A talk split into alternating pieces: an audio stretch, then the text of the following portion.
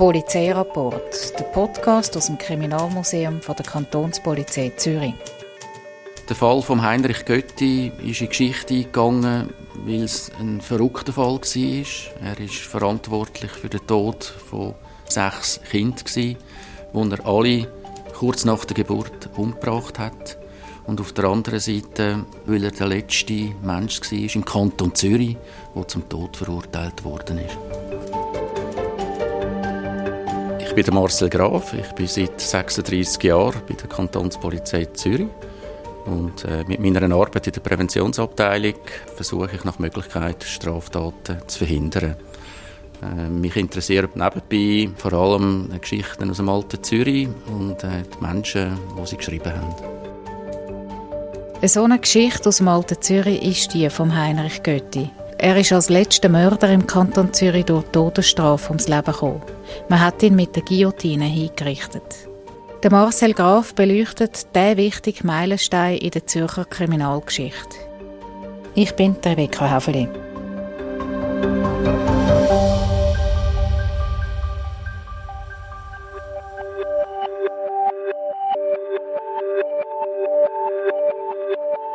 Wir blättern mehr als 150 Jahre zurück ins Jahr 1865.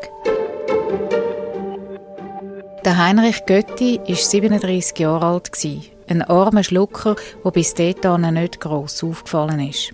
Der Heinrich Götti hat in einer einfachen Wohnung in Adliswil gelebt.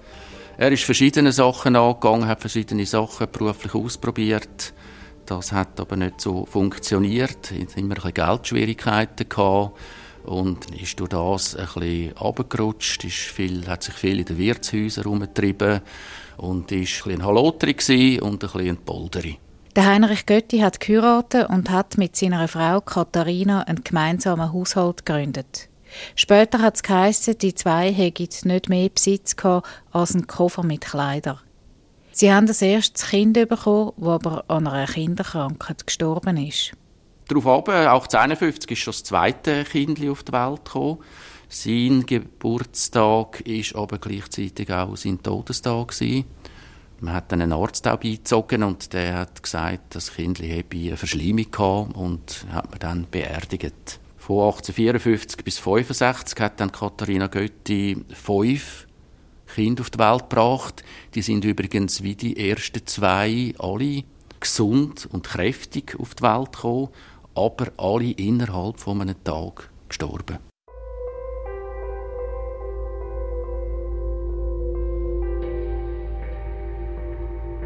Dass den Eheleuten Götti all ihre neugeborenen Kinder weggestorben sind, das ist in Adliswil natürlich nicht unbemerkt geblieben. Gerücht über einen gewaltsamen Tod der Kind hat dort nämlich schon die Runde gemacht. Und dazu hat auch jetzt der Umstand und der Charakter von Heinrich Götti dazu beigetragen, weil der Gleichgültigkeit an den Tag gelegt hat. Der Heinrich Götti hat sich verhalten, wie wenn nichts passiert wäre. Kurz nach dem Tod von seinem letzten Kind, das war ein Mädchen, ist der Götti wieder schnurstracks ins Wirtshaus gelaufen und hat dort vermeldet, es ist mir wieder eins gestorben, ich könnte es dann holen. Und hat einen halben Liter Most bestellt. Und ab dieser Gefühlslosigkeit ist mir in dem Wirtshaus sind die Leute so erschüttert gewesen, dass sie ihn angezeigt haben. So sind Untersuchungen ins Laufen gekommen. Die Umstände der Geburt vom letzten Kind sind unter die Lupe genommen worden. Dabei sind eigenartige Details ans Licht gekommen. Man hat gewusst oder herausgefunden, dass er nach der Geburt von dem Kind eine gewisse Zeit allein mit dem Kind in der Stube war. Das darum, weil es seiner Frau nicht gut gegangen ist und äh, die Hebammen und äh, eine wesentliche Nachbarin sich um sie haben kümmern und darum der Götti eben allein war mit dem Kind. Im Laufe der Untersuchung ist Heinrich Götti immer mehr belastet worden. Der Verdacht, dass das Kind nicht auf natürliche Art gestorben ist, hat sich konkretisiert. Man hat dann die Obduktion von dem Kindli durch den Gerichtsarzt angeordnet und der hat dann herausgefunden, dass ähm, das Kind vermutlich an einer Schwefel- oder Salpetersäurevergiftung gestorben ist. Und äh, für weitere Analysen hat man dann sogar die Organe äh, von dem Kind äh, entnommen. Wenig später hat der Bezirksarzt seinen Obduktionsbericht vorgelegt. Die ganze Schleimhaut der Gebilde des Mundes, des Rachens, der Speiseröhre, des Magens und zum Teil des Dünndarms ist wie mit einer scharfen Substanz angeätzt. Es ist mit großer Wahrscheinlichkeit anzunehmen, dass der Tod durch Verschlucken von Schwefelsäure herbeigeführt ist. Der Marcel Graf sagt, es hätte immer mehr gegen den Heinrich Götti gesprochen.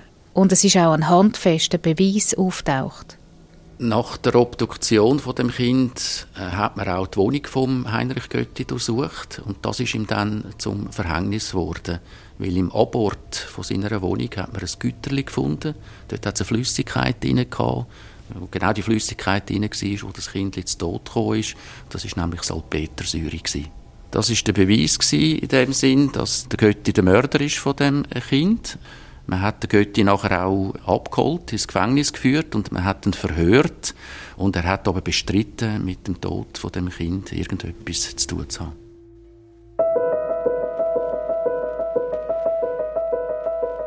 Das Abstreiten hat nichts genützt. Die Indizien sind erdrückend.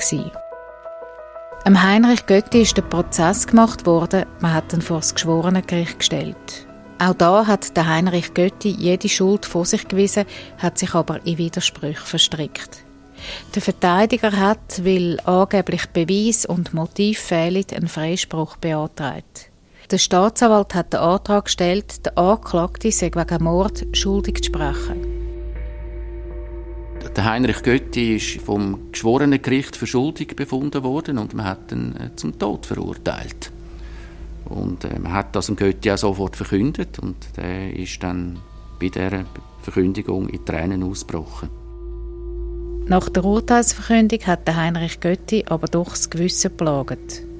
Die Neue Zürich Zeitung hat geschrieben, der vom Schwurgericht wegen Vergiftung seines Kindes zum Tode verurteilte Heinrich Götti von Adliswil hat dem Direktor der Strafanstalt das freiwillige Geständnis abgelegt, dass er nicht nur sein jüngst geborenes Kind, sondern alle sechs letzten Kinder vergiftet habe.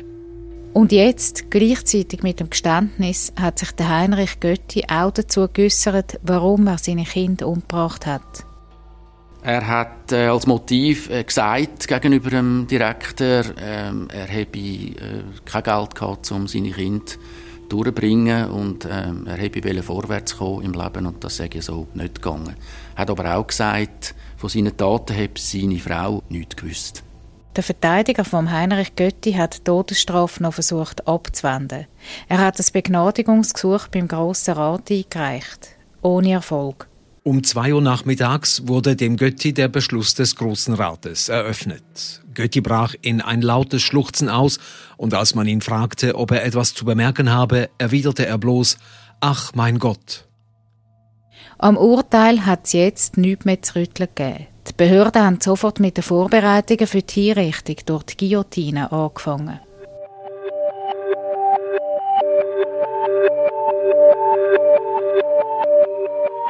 Man hat bei der Urteilsverkündung ähm, hat man gewusst im Grossen Rat, äh, dass das äh, wahrscheinlich Tausende von Menschen wird auf den Richtplatz locken und man hat darum ganz bewusst die Hinrichtung auf äh, die fünfte Morgenstunde äh, angesetzt. Und man hat für die damalige Zeit relativ viele Leute müssen aufbieten. 60 Polizeisoldaten sind für die Sicherheit zuständig gewesen dass auf dem Richtplatz alles in geordneten Bahnen zu und her geht und dass man den Verurteilten auch ohne Probleme kann zur Richtstadt führen kann. Obwohl man die Hinrichtung auf den frühen Morgen angesetzt hat, sind mehr als 15.000 Leute gekommen, schauen, wie der Götti seinen Kopf verliert. Es hat also einen richtigen Volksauflauf gegeben auf dem Richtplatz, wie der Marcel Graf erzählt. Die Guillotine ist für den besonderen Tag in der Nähe vom heutigen Limmenplatz in der Stadt Zürich aufgestellt worden. Heinrich Götti ist mit der Kutsche äh, zur Richtstadt angeführt worden. Er ist vorher eigentlich relativ ruhig geblieben. Auf dem Weg, je näher dass es zur Richtstadt gegangen ist, hat er dann seine Fassung aber komplett verloren, hat nur noch im Zeug rumgeschluchzt, unverständliche Gebete vor sich angestammelt und ist dann, bevor man ihn auf, auf die Guillotine geführt hat, ohnmächtig geworden. Und äh, man hat dann quasi einen leblosen Körper am Schluss äh, hingerichtet. Ein Spektakel in dem Sinn ist es nicht gewesen, weil Götti selber ähm, ohnmächtig, der Kopf ist weg gewesen, aber im Großen und Ganzen äh, hat man gleich den Tag gefeiert. Es war ähm, eine Abwechslung im tristen Alltag von Zürich und man ist dann sofort in die Wirtshäuser gegangen und hat dort bis in Abend getrunken, gegessen und gespielt. So auch die Scharfrichter, die ihre Arbeit gemacht haben. Die Hinrichtung von Heinrich Götti 1865 war die letzte im Kanton Zürich. Die Abschaffung der Todesstrafe war zu dem Zeitpunkt schon ein grosses Thema beim Volk und in der Politik. Obwohl man noch so eine harte Rechtsprechung eigentlich hat, insbesondere im Kanton Zürich, hat es eben im Volk schon gegärt. Man hat ähm, die harten Strafen einfach nicht mehr wählen und man hat von dem Wählen weggekommen. Darum ist das äh, eine grosse Diskussion in der Bevölkerung. Erhalten ist bis heute ein Modell von der Zürcher Guillotine. Gemacht hat das der Johann Bücheler, der auch die Original-Guillotine hergestellt hat. Der Bücheler, der war im Volk geächtet, weil man gesagt hat, der hat das Mordsinstrument gebaut. Und durch das, der Umstand, hat er keine Arbeit mehr gefunden.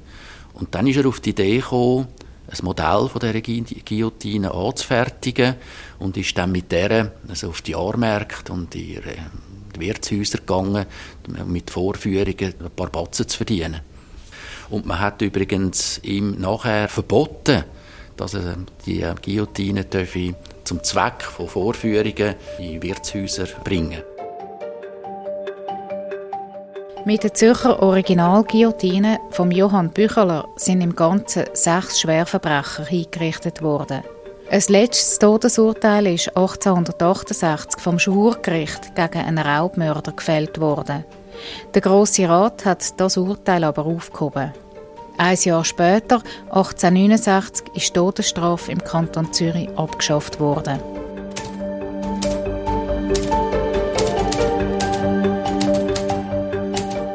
Polizeirapport, der Podcast aus dem Kriminalmuseum der Kantonspolizei Zürich.